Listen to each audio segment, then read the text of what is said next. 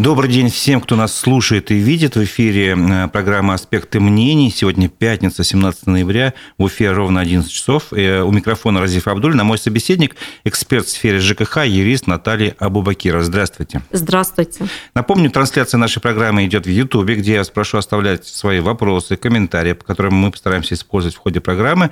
Не забывайте ставить лайки. Это поддержит работу нашей редакции. Делитесь э, ссылками на наш эфир. А, ну, первый короткий вопрос, э, Наталья. Сколько лет вы занимаетесь вот этой экспертной деятельностью в сфере ЖКХ и юридической деятельности в том числе? Ну, наверное, с самого начала, когда я стала юристом, получила данное образование. Это было, наверное, в 98 году. Я закончила Башкирский государственный университет и занимаюсь профессиональной юридической деятельностью. 25 лет, получается? Да. Сегодня мы постараемся акцентировать внимание вот э, на юридической стороне защиты прав граждан в сфере ЖКХ и не только. Это правда, что сейчас идет целая серия судебных заседаний, на которых вам удается выигрывать и признавать недействительными нормативы по накоплению ТКО в разных сферах, которые были утверждены правительством Башкирии? Да, это правда. Скажите об этом поподробнее.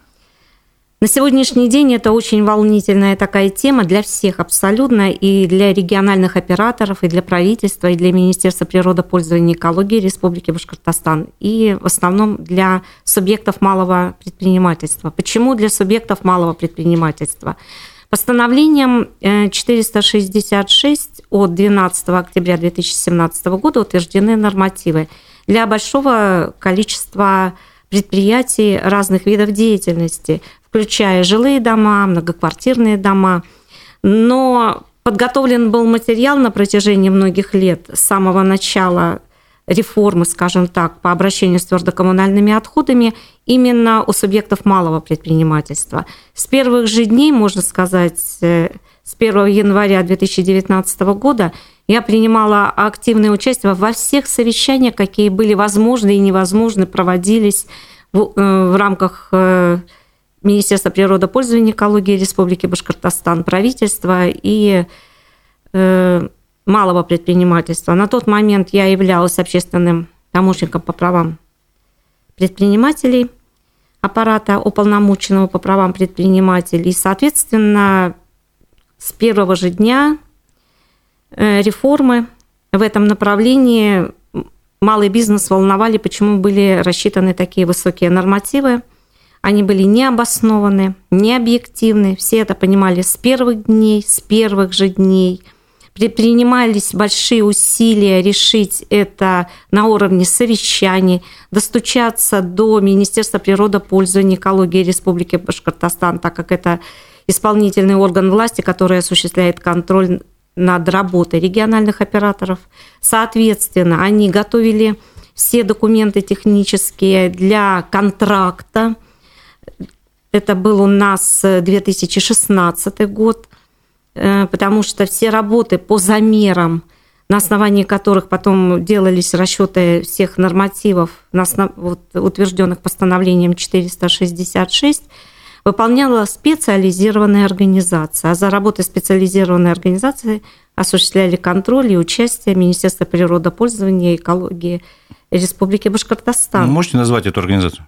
Да, я могу. На сегодняшний день после реорганизации это общество с ограниченной ответственностью, научно-исследовательский институт э, безопасности жизнедеятельности. Они БЖД сокращение обычно БЖД. называют. Совершенно верно, да, БЖД. Понятно. И в чем самое главное, не знаю, несправедливость или необоснованность вот этих вот, там, не знаю, замеров, тарифов вот этих? А, изначально, э, до начала создание всех э, нормативно-правовых актов э, в рамках э, реформы по обращению с твердокоммунальными отходами стояли нормативно-правовые акты, разработка методики на уровне Российской Федерации.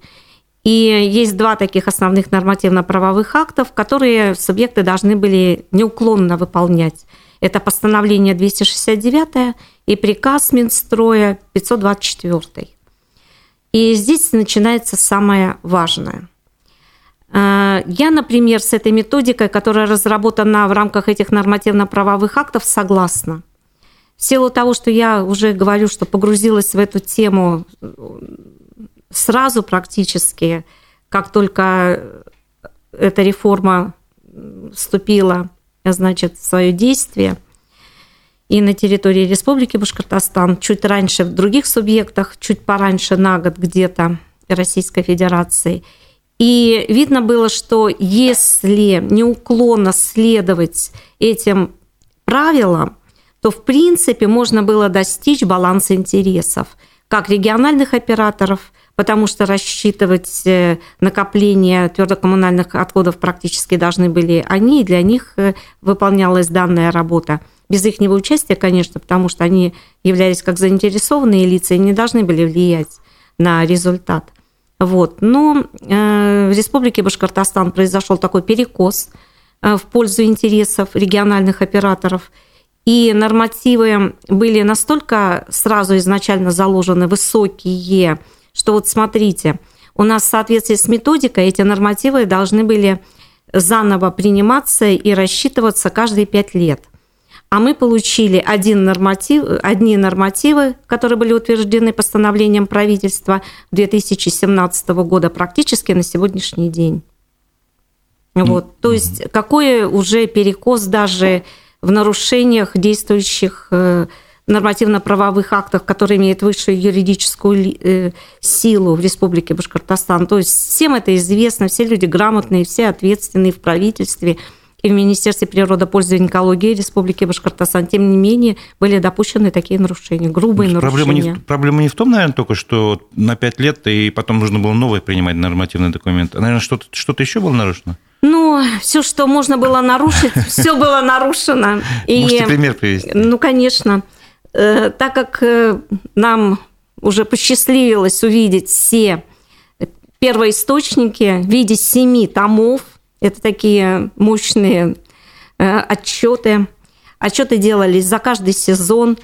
Э, законодатель э, заложил методику расчета, что в каждый сезон должны были быть проведены замеры семь раз непрерывно на площадках для накопления. В течение недели, если правильно Да, понимаю. в течение недели. Э, и площадки должны были быть даже созданы для того, чтобы были установлены евроконтейнера определенных объемов. Все это определено нормативно-правовыми актами и не были допущены смешивания отходов, чтобы у каждое предприятие, которое было выбрано э, для этих э, замеров, соответствовало требованиям методики. Что же было сделано в Республике Башкортостан – 7 дней превратили в 2 дня. Ну, это вот прям mm-hmm. вот ярко грубые нарушения. А, объекты выбирались, э, мы до сих пор вот э, не получили от Министерства природопользования и экологии Республики Башкортостан, на каком основании как вели отбор этих э, предприятий. Хочу сразу сказать, что техническая документация, которая была подготовлена для контракта, она должна была уже и э, вносить в себя данные этих предприятий, чтобы была уже прозрачность, чтобы когда специализированная организация стала, выиграла данный конкурс и стала осуществлять э, данные виды работ, чтобы было для них уже все ясно и понятно. Получилось так, что техническая документация уже была для конкурса подготовлена с большими нарушениями. Вот. И, соответственно, все эти нарушения повлекли за собой, что специализированная организация нарушила все, что можно было, все, практически все пункты методики 269 приказа э, Минстроя 524. Ну, вот по всем признакам э, все участники данных событий шли преднамеренно на увеличение объемов с самого начала в интересах региональных операторов. Очень интересный вывод. То есть, получается, не просто так вот, не знаю, по своей глупости, несведомленности, а осознанно шли. Это было осознанно. Это настолько видно, э, когда шли судебные процессы, э, ну, все это доказано нами. А можете пример привести или расчеты какие-то, насколько были завышены нормы потребления вот этих нормативов? Этих ну, э, Например, может, магазин какой-нибудь, еще что-нибудь. Ну вот, допустим, если э, у нас как получилось, что э, все административные истцы, кто зашли в Верховный суд Республики Башкортостан с исковыми заявлениями, у них одновременно в это время шли и продолжают сейчас идти арбитражные судебные процессы с региональным оператором. В основном э, это региональный оператор «Экосити», который на сегодняшний день осуществляет свою деятельность в зоне номер 3 Республики Башкортостан и зоны номер 2 Республики Башкортостан. Но я же делаю контрольные расчеты по данным делам. Э, все расчеты от регионального оператора были выполнены на основании этих нормативов. Вот, а мои расчеты, они выполнены по факту. Ну, в сто раз. Сто раз? Да. А порядок вещей, порядок средств можно привести, я не знаю, для, для конкретного предприятия? Сколько, что это означает? Понятно, что в сто раз это очень много. Но если, допустим, я э, платил бы рубль по вашей методике, а по этой 100 рублей, ну, вроде не очень значительно. Ну, с учетом того, что мне сейчас вот предоставлена такая возможность, и я могу на такую большую аудиторию привести такие яркие примеры, то я, наверное, вот сейчас возьму за основу вот сейчас идет у нас дело, рассматривается уже в 18-м арбитражном суде э, состав э, судей Напольская, Ширяева, Тарасова, судьи очень уважаемые – и они решили рассмотреть уже в рамках э, апелляционного рассмотрения это дело детально. Все, что я могла, я представила как дополнительные доводы к апелляционной жалобе. Вот у нас состоялось судебное заседание 14 октября, сейчас отложили на 28. Вот яркий пример. Продуктовый магазин находится в многоквартирном доме. Следовательно, Региональный оператор считает, что у данного предпринимателя нет площадки ТКО. Тем не менее, э, хочу сделать, вот, э, чтобы все э, руководители предприятий, субъекты малого предпринимательства обратили внимание, когда вы получаете договор от регионального оператора – то этот договор, конечно же, он должен соответствовать требованиям постановления 1156. И у нас данное постановление определяет все условия типового договора, который является публичным. И на него распространяется действие 426 статьи Гражданского кодекса Российской Федерации, которая говорит, что у публичного договора все условия должны соответствовать действующему законодательству. А у нас региональные операторы меняют условия договоров, да, им разрешено изменить условия договора типового, включить свои условия, но при условии, если он будет подписан сторонами и потребителем, и региональным оператором. Те условия, которые вносят наши региональные операторы Республики Башкортостан, они друг от друга не отстают. У нас четыре зоны в республике. Вот. И республика поделена на четыре зоны – где вот э, разные региональные операторы. Сейчас вот я делаю акцент на регионального оператора Экосити. Это третья зона и вторая.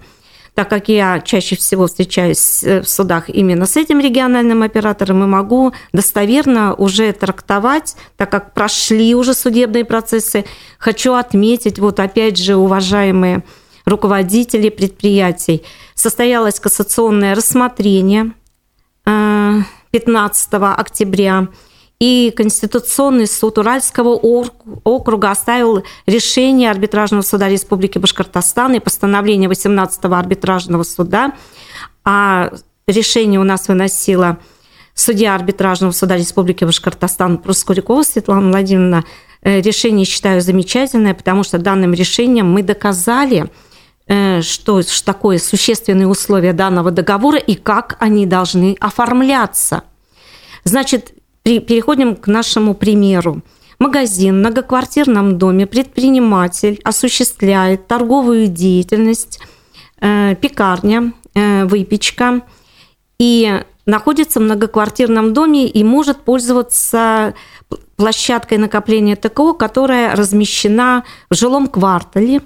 Имеется она, эта площадка, и зарегистрирована – Э, в реестре органы местного самоуправления города Ишимбая.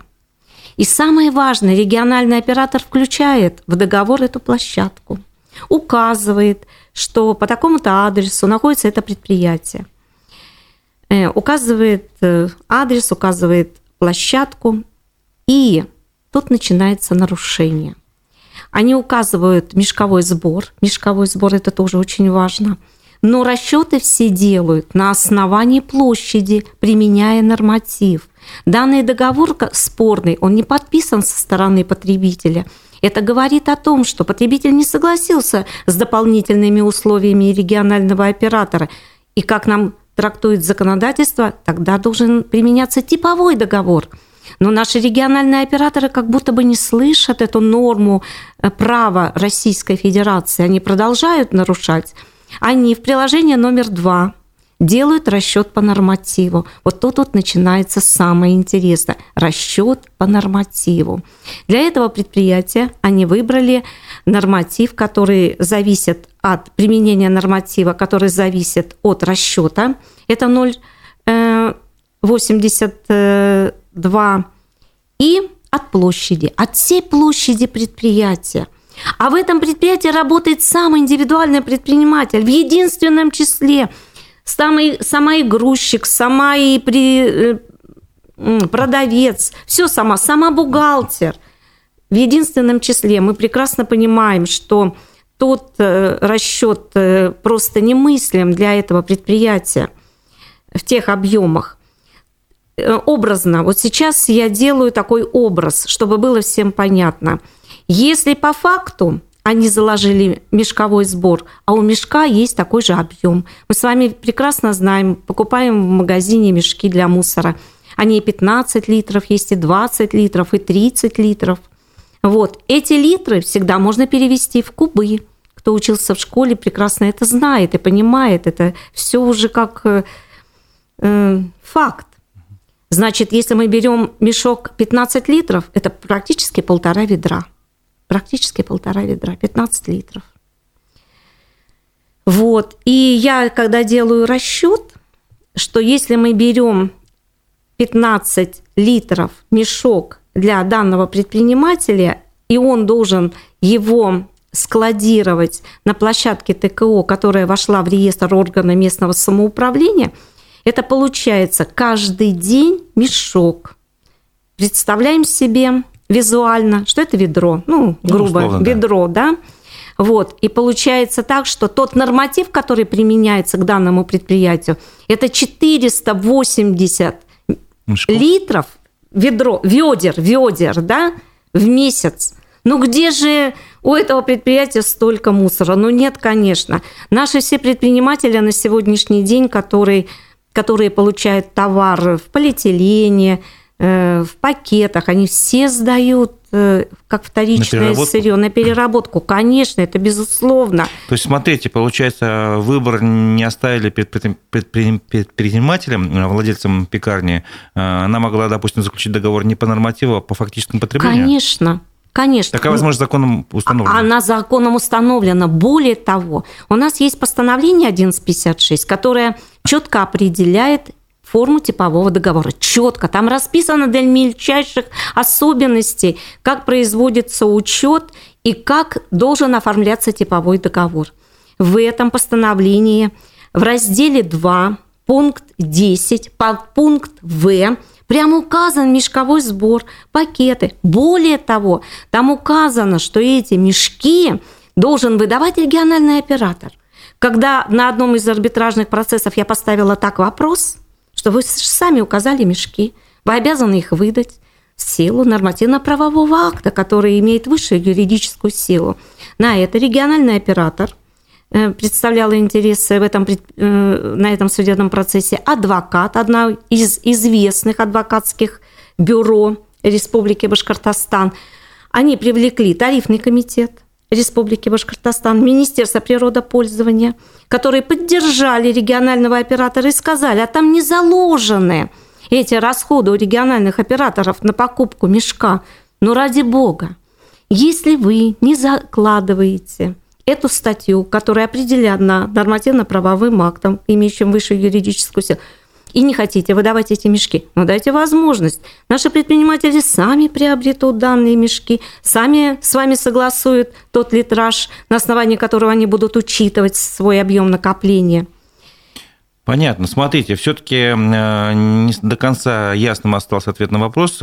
Какую сумму могут сэкономить предприниматели, допустим, на той же самой пекарне? Можете примерно размер? Ну, конечно. Посчитать? Если предпринимателю в месяц предъявили по нормативу 4500 или 5000, да, в месяц. А так на 100 раз меньше, в 100 раз меньше. 40... Ну, не больше 500 рублей. Понятно. 500 рублей и 5 тысяч. Большая разница. Большая разница. А, и вопрос, вот эти судебные решения, ведь не только в отношении пекарен э, вы оспорили нормы, но и другие виды да. бизнеса. Можете я назвать, сейчас, какие перечислить? Да, я сейчас перечислю. Значит, э, уже вынесли решение по таким объектам, как промтоварные магазины, продуктовые магазины, автосервисы, шиномонтаж, мойка. И сейчас на стадии рассматривается рынки промышленные и смешанные. Угу. Очень интересно. То есть практически мы отменяем нормативы, признаем их недействующими по всем предприятиям малого бизнеса. Давайте теперь поговорим о последствиях этих судебных решений. Что это означает? Что это означает? Да. Это очень важный момент. Спасибо за этот вопрос, потому что я вот в любом случае бы хотела к нему перейти. Вот э, сейчас состоялись решения судов. И, естественно, никто не молчит. Ни Министерство природопользования, ни даже региональные операторы. Я же продолжаю встречаться с ними в судах. Естественно, арбитражному суду Республики Башкортостан известно, э, что приняты такие э, судебные решения. Более того, многие арбитражные судьи при заявлении, что рассматривается такие-то, такие-то дела в Верховном суде, приостановили рассмотрение э, этих дел по искам регионального оператора ИКО-Сити. Я вот выношу им большую благодарность за это, что наши суды верили в наши возможности. Вот. Значит, они говорят, что даже если Верховный суд Республики Башкортостан вынес такое решение и признает данные нормативы недействующими, то это же с момента вынесения решения. А тот период остается в нашей власти. За скобками как бы. Да. И поэтому я вот хочу, э, опять же, благодаря вам, что спасибо, что вы пригласили на этот эфир, чтобы прозвучала норма права что определяет наш Конституционный суд Российской Федерации?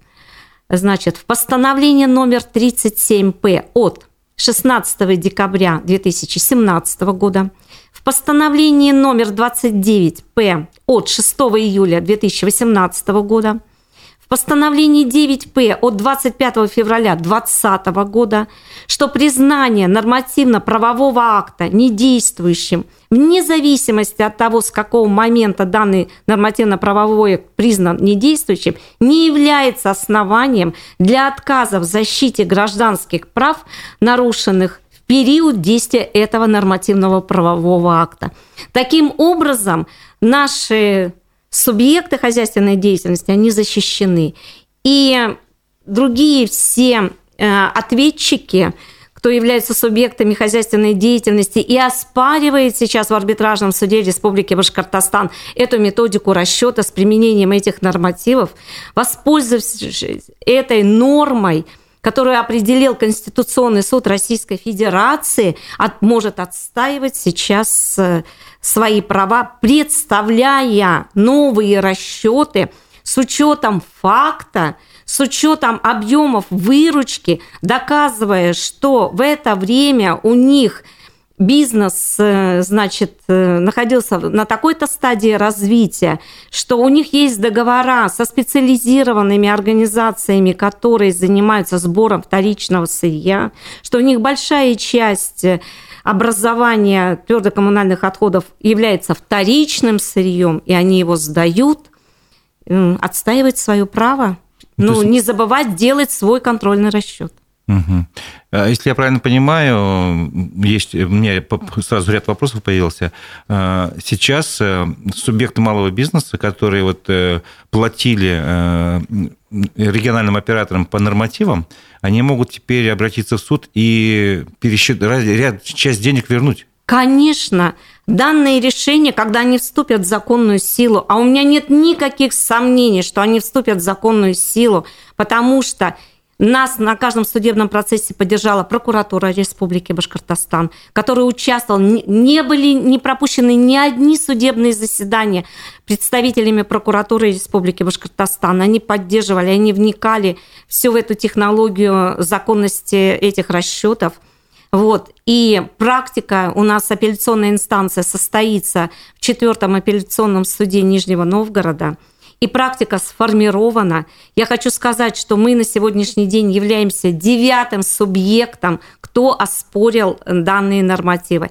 До нас уже сложилась обширная судебная практика. Одними из первых это был Татарстан, Архангельская область, э, Кемерово, это Курганская область и э, Нижний Новгород. Я нахожусь и благодарна всем нашим специалистам в субъектах, которые откликаются на мои вопросы, консультируют также. Мы находимся в онлайн-диалоге. И всем моим подписчикам на страничке ВКонтакте. Так, я вас прерву. Я вас прерву поток благодарности, потому что вопросов очень много. Смотрите, а я правильно понимаю, если бизнесмен с рекоператором не, подпис... не подписал договор на его условиях, то это еще дополнительный аргумент в суде. Конечно. Сразу автоматически, в силу закона, я люблю эту фразу, в силу действующего законодательства Российской Федерации действует форма и условия типового договора, которые утверждены постановлением 1156.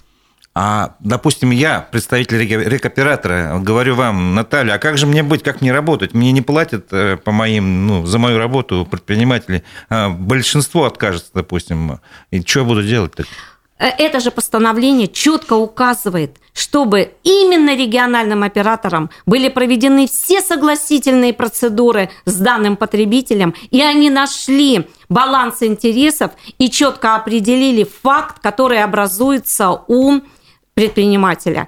Для этого, опять же, этим же постановлением 1156 определен акт обоюдный для претензий. Опять же, этот акт должен составляться с двух сторон. И каждая сторона, которая хочет оформить ту или иную претензию в адрес или регионального оператора, или в адрес потребителя, должны встретиться вместе, составить этот акт и привлечь еще двух независимых э, специ... ну, людей, граждан. Что же у нас делает вот региональный оператор Экосити?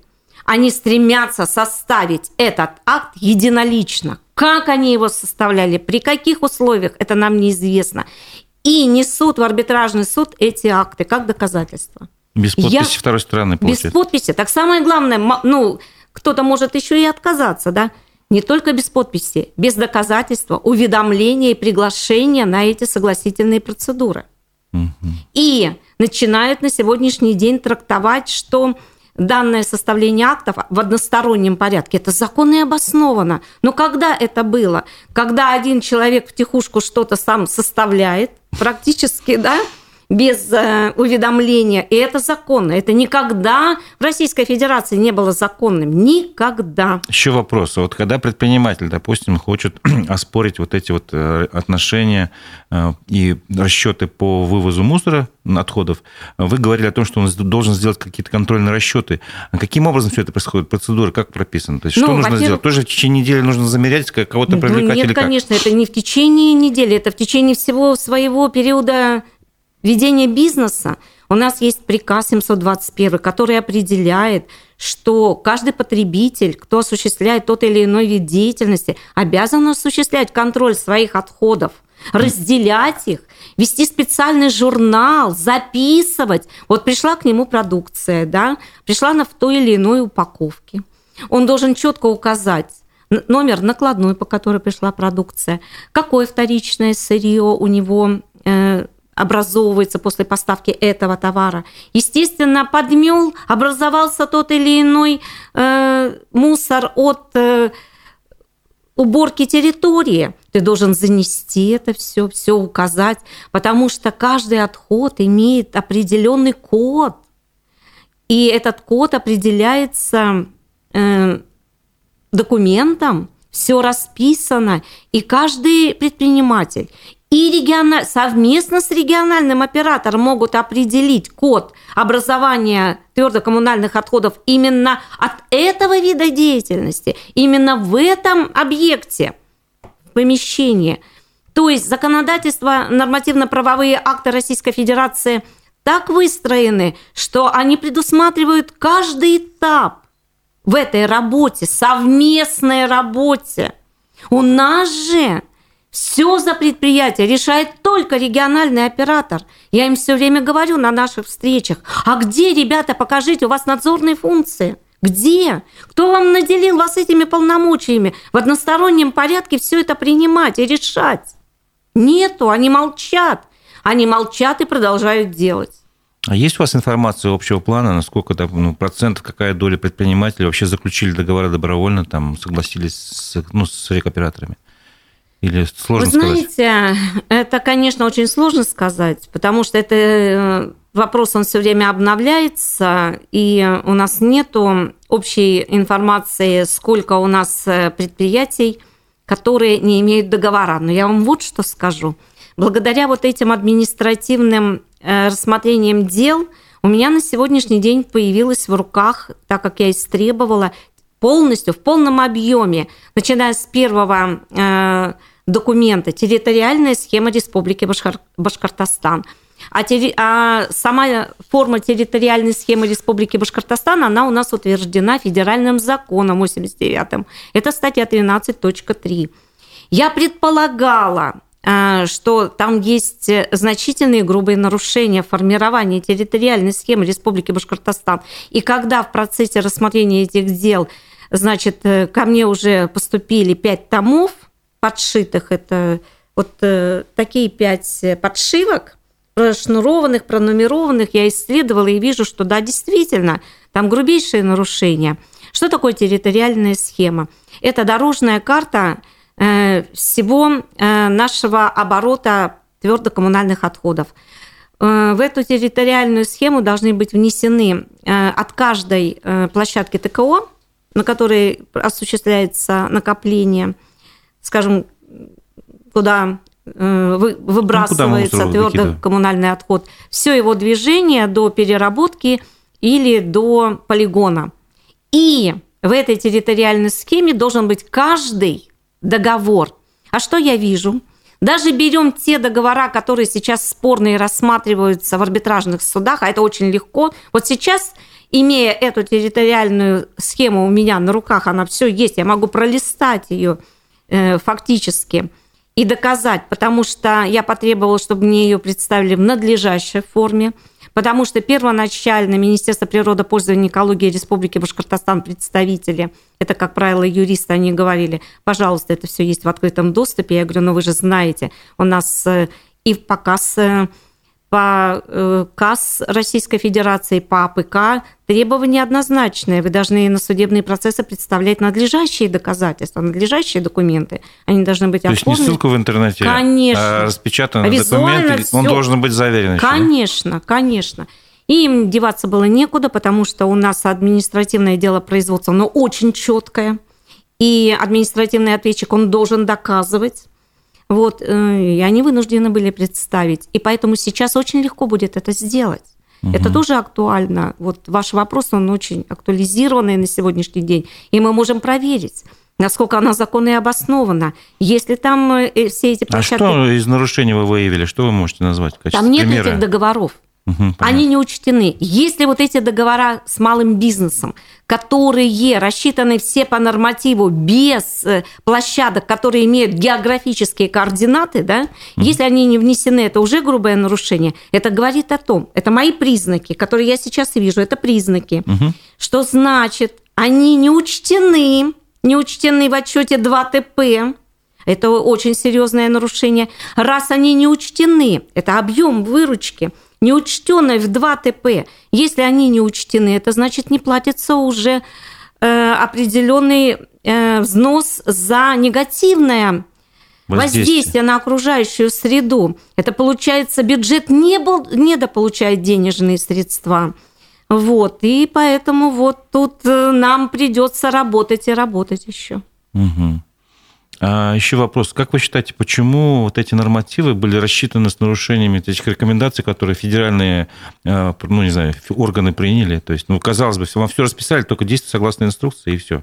Почему-то ну, те же э, не 7 дней наблюдали, а 2 дня. В чем дело? Ну, это сделано преднамеренно. Это сделано преднамеренно, чтобы их увеличить, чтобы была сверхприбыль у рекоператоров, у рекоператоров да.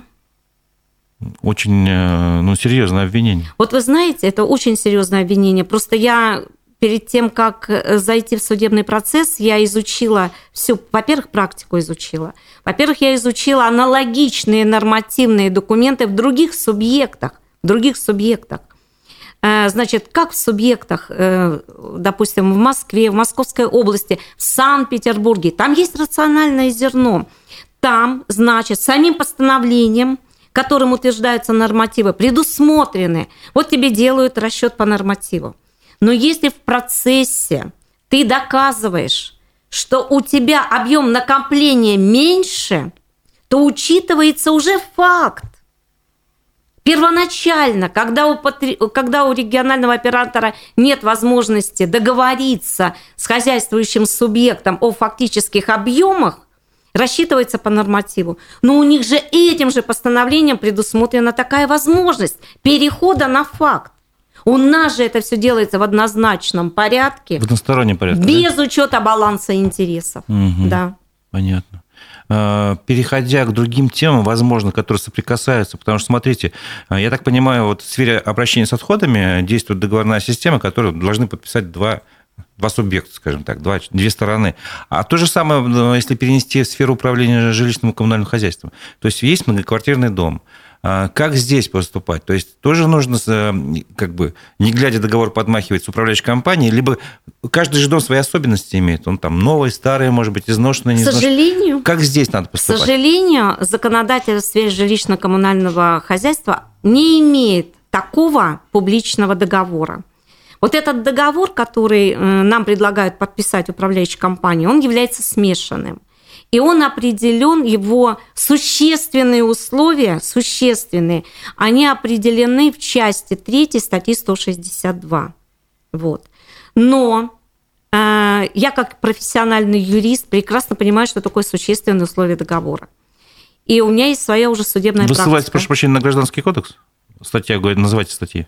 Ну, э, нет, это жилищный кодекс. Все понятно. Часть Я третья. Это важно уточнение. Да, ста- часть третья, статья 162 Жилищного кодекса Российской Федерации. Угу, спасибо. Вот, которая определяет, если у нас э, публичный договор с региональным оператором определил все статьи, вот от начала до конца, каждую строчку, он включен в типовой договор и утвержден постановлением 1156, то все, что касается договора управления э, жилищно, э, жилищной коммунальной сфере, договор управления многоквартирными домами, он только определяет существенную часть, которая определяется частью третьей, ну, можно сказать, частью второй э, жилищного кодекса Российской Федерации, статья 162. Вот.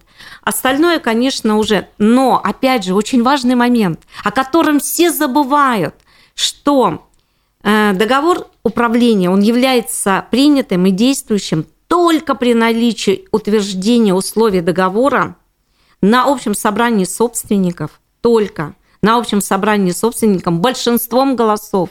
И действующим он является, как сказал у нас Верховный суд Российской Федерации, если его подпишут собственники в количестве от кворума 50 плюс один голос. Угу. То есть фактически есть такая возможность э, не какой-то усредненный типовой договор в управлении подписывать, а рассмотреть э, ну, жильцами внимательно там, и какие-то свои условия предложить, и согласовать это, потом только подписывать. Конечно, конечно. Я в свое время, года два назад, вела большую разъяснительную работу, где только можно, ну, я хочу в историю своей деятельности вернуться, что я была вот и пять лет как в должности общественного помощника аппарата уполномоченного э, в Республике Башкортостан по поддержке малого бизнеса и одновременно была руководителем Центра общественного контроля э, в городе Стерли, Тамаки. Пять лет это довольно-таки... Общественный контроль в сфере ЖКХ, наверное. В сфере ЖКХ, да. Также я входила в состав лицензионной комиссии Республики Башкортостан и проработала там около трех лет – Вот, практически на том первом этапе я была членом лицензионной комиссии и голосовала за каждую управляющую компанию – Республики Башкортостан на тот момент выдавать лицензию, там не выдавать лицензию. Важные, вот. важные решения Да, принимались. важные решения, да. И поэтому хорошо знаю эту правовую норму, э, которая регулирует договор В этой сфере насколько справедливо отношения устроены между управляющими компаниями и собственниками жилья? Отсутствует справедливое решение. Отсутствует. Объясняю, почему. Объясните. Значит, э, никому не секрет, что управление МКД – это вид деятельности коммерческий, так или иначе, коммерческий. И каждая управляющая ком- компания – это коммерческая организация и хочет получить сверхприбыль. Не только прибыль, но и сверхприбыль. Соответственно, сверхприбыль складывается из чего? От получения денег без расхода.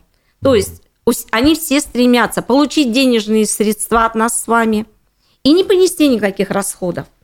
А если включать в договор управления существенные условия, которые у нас регулируются частью 3, 2 статьи 162 жилищного кодекса, то она затратная. Так там не только надо отчитаться по выполненным работам, там надо определить круг собственников пофамильно, кто войдет в комиссию и будет подписывать акты выполненных работ.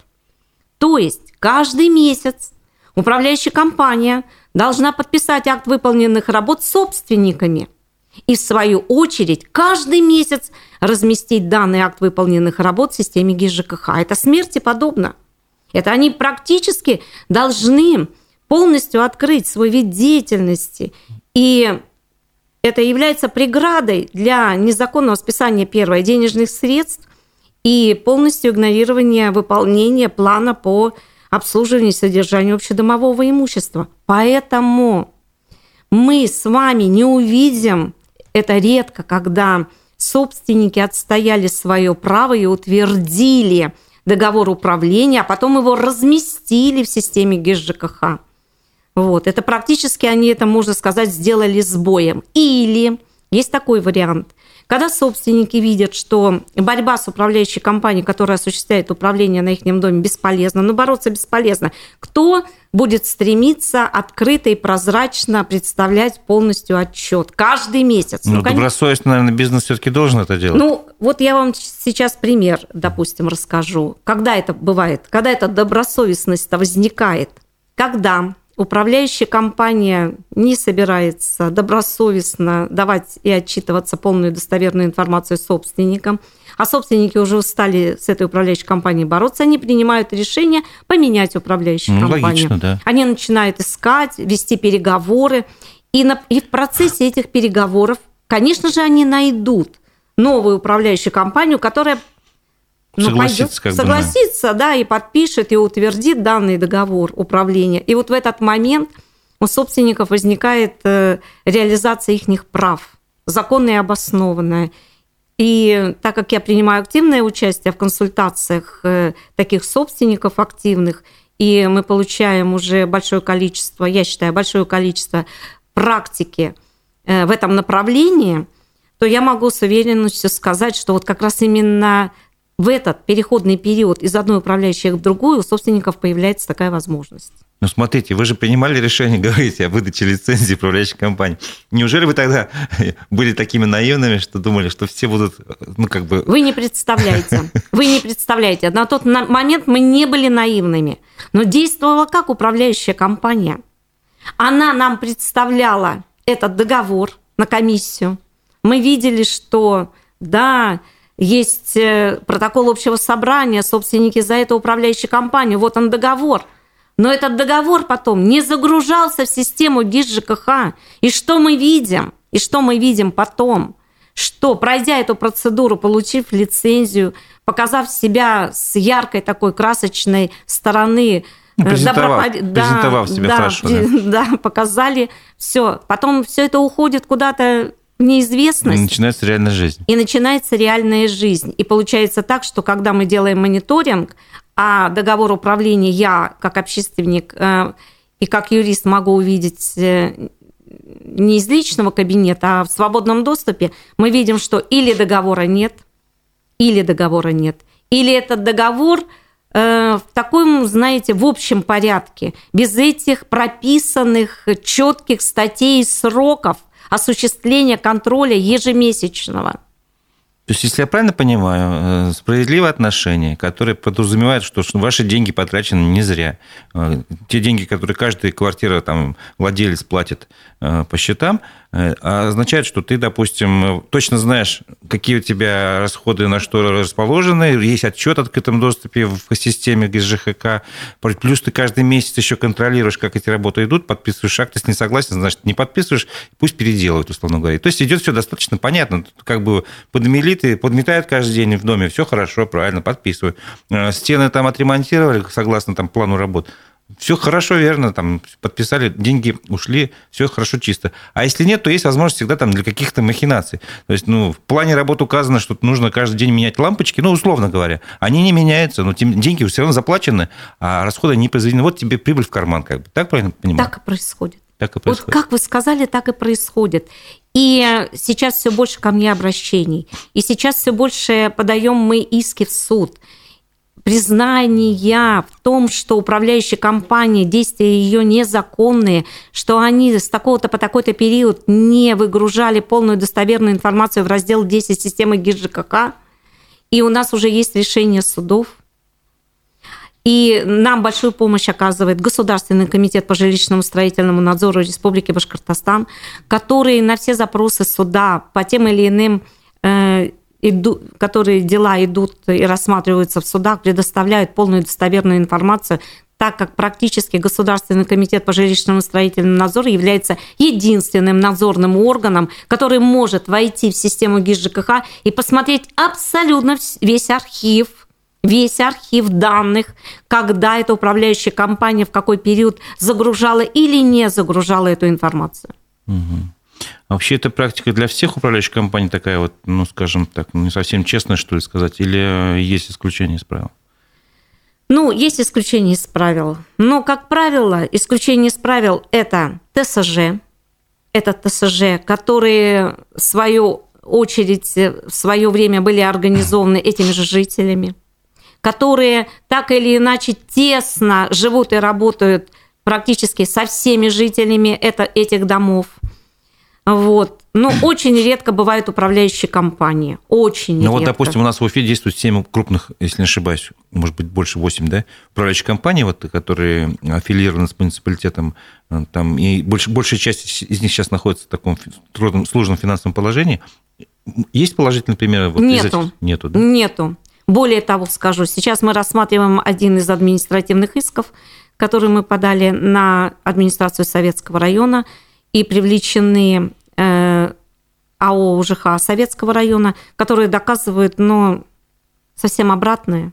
Более того, допущены грубейшие нарушения прав собственников на получение качественных коммунальных услуг по отоплению по горячей воде – мы решили этот вопрос. Опять же, мы решили этот вопрос благодаря э, заместителю администрации города Уфы Кожевникова, который лично был вынужден лично участвовать вот во всех этих разбирательствах. Ему, конечно, большое огромное спасибо. Все он делал оперативно, совещания мы провели, все очень оперативно пытаются сейчас довести этот спорный вопрос до Э, реализации в рамках закон, законодательства и э, благоприятной ситуации предоставления качественной услуги по отоплению по горячей воде на двух домах.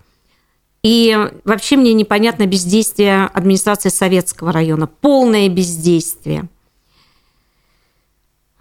То есть... Можете назвать да, эти дома? Что за, за улицы? Ну, там? могу назвать, конечно. конечно. В принципе, информация открыта, и прошли ряд роликов. Это «Комсомольская 10», «Комсомольская 12», дробь 1. Это где один тепловой пункт на два дома? Абсолютно верно. Это же уже достаточно известная Это случай. известная ситуация, да, благодаря вот, э, опять же, администрации города Уфы, что они все-таки вошли в этот процесс, объединили жителей двух домов, потому что там уже нарастало такое противостояние – вот. Но ведь его могло и не быть. Если а что могла бы... сделать администрация района? Ну, во-первых, Или должна была сделать? Что она должна была сделать? У нас есть федеральный закон о местном самоуправлении, 131, который обязывает органы местного самоуправления контролировать все процессы, которые касаются фон, жилищного фонда. А как только этот э, спорный вопрос возник, э, все совещания же проходили на уровне администрации Советского района, которые собирали совещания и не делали никаких э, результативных дел. А ведь какие у них, а, какой административный ресурс?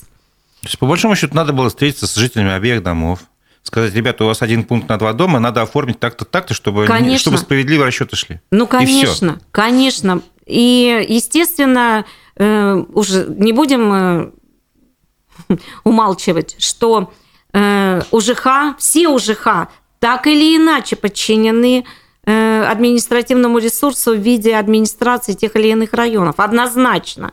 Там четко указывается, что эти УЖХ должны делать. Но я-то знаю в рамках прошедших ранее дел по Орджоникизовскому УЖХ, мне это вся система очень хорошо известна. Можно один вопрос общего плана? Я не знаю, сможете ли на него очень коротко ответить, но постарайтесь коротко. Вот вы же говорили, что управляющая компания – это бизнес что они зарабатывают. Даже ну, примерно показали, как можно зарабатывать. Вот. Э, видимо, есть и другие способы заработка, не только те, которые говорили. В то же время мы прекрасно знаем, что наши управляющие компании, вот эти крупные, на стадии банкротства находятся. Как так получилось?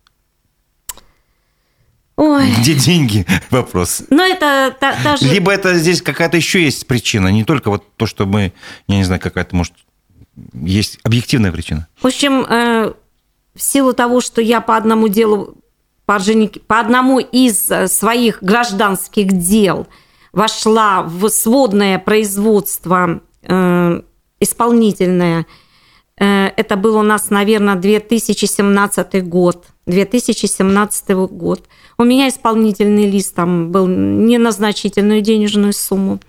Но благодаря мне и моему расчету, и благодаря действиям грамотным управления нашего, э, нашего республиканского отдела судебных приставов, управления республики, э, мы могли реализовать сводное производство, сделать изъятие денежных средств на э, исполнение с расчетно-кассового центра города Уфы, я доказала, в каком объеме аккумулируются денежные средства именно у ЖХ Орджоникидзевского района в расчетно-кассовом центре. Расчетно-кассовый центр – это третье лицо, которое ранее уже Верховным судом Республики Башкортостан было признано незаконной структурой, и они не имели права собирать денежные средства. То есть вот эта вот э, схема, которая была создана э, в границах городского округа город Уфы с учетом вот этих всех УЖХ, она позволила через расчетно-кассовый центр выводить денежные средства. На тот момент, э, благодаря моему расчету финансовому, мы определили объем выручки, которая поступала и которая принадлежала не ресурсным организациям, а именно УЖХ. Эти денежные средства в размере 57 миллионов были арестованы на расчетных счетах РКЦ. Благодаря этим денежным средствам было исполнено все это сводное исполнительное производство.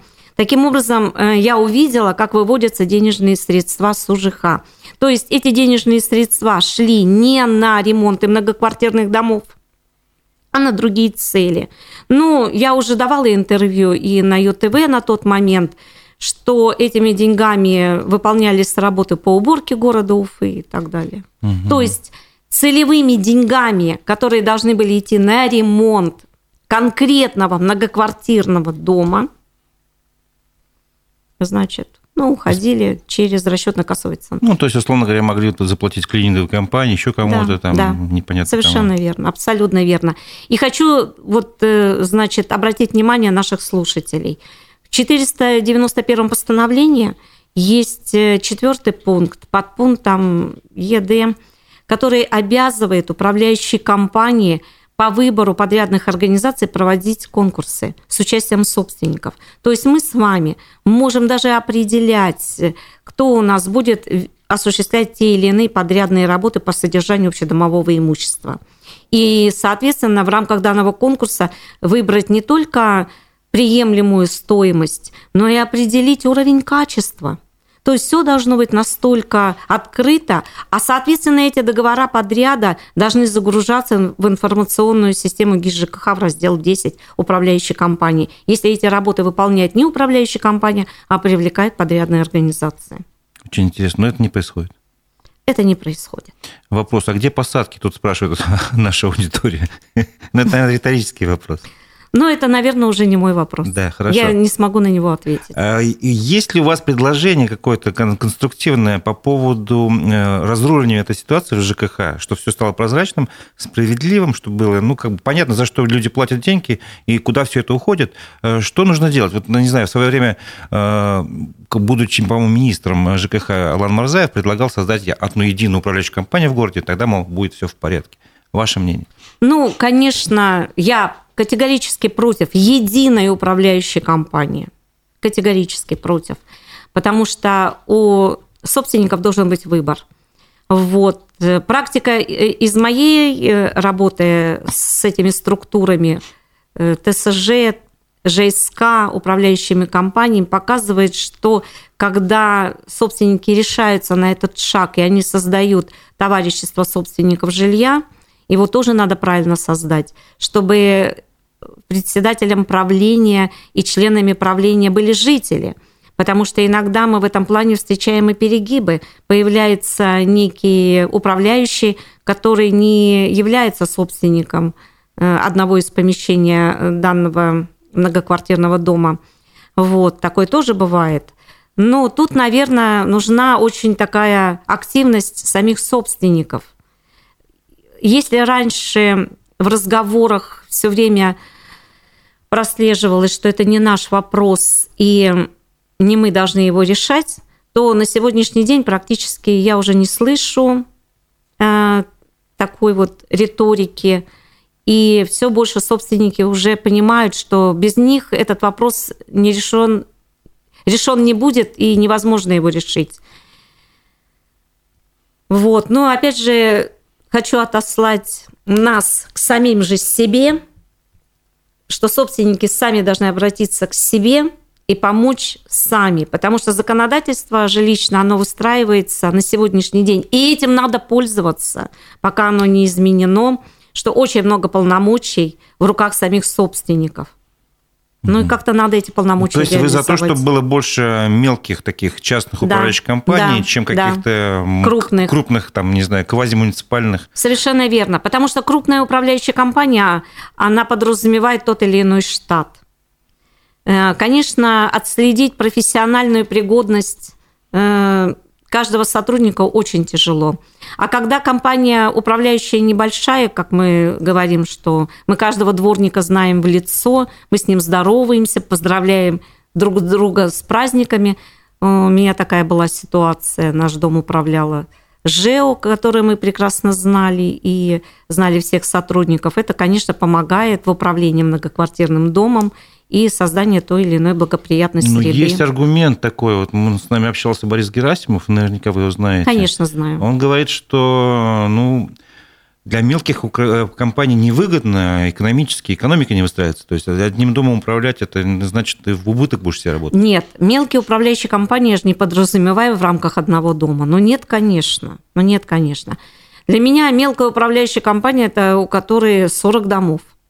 Все, теперь ясно. Да, да. ясно, ясно. да. Ну и последний вопрос, пользуясь случаем, все-таки то, что вы пришли, мы отслеживаем проект «Народное правительство» Дилары Гундоровой. Хотел бы спросить ваше отношение, если вы, конечно, в курсе в теме. Ну, вы знаете, я смотрю каждую вашу передачу. И, конечно же, я смотрела и передачи на эту тему. Я народное правительство поддерживаю.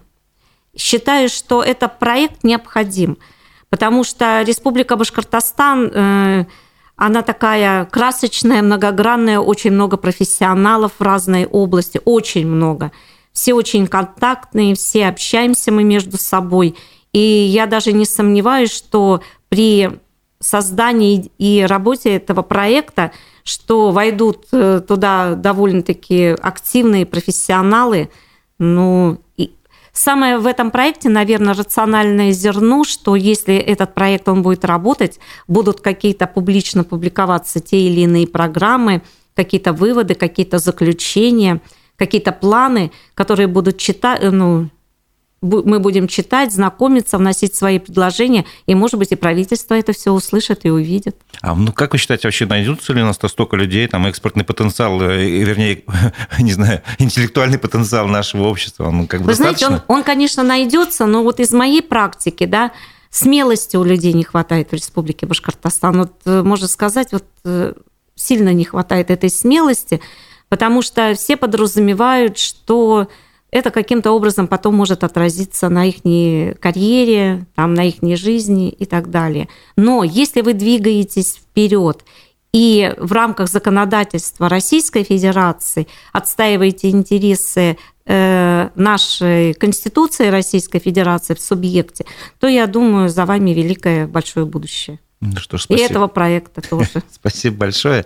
Напомню, что мой собеседник, эксперт в сфере ЖКХ, юрист Наталья Бубакирова, а я, Разиф Абдульна, у микрофона. Это была программа «Аспекты мнений». Спасибо вам за внимание. Встретимся в следующий раз в эфире.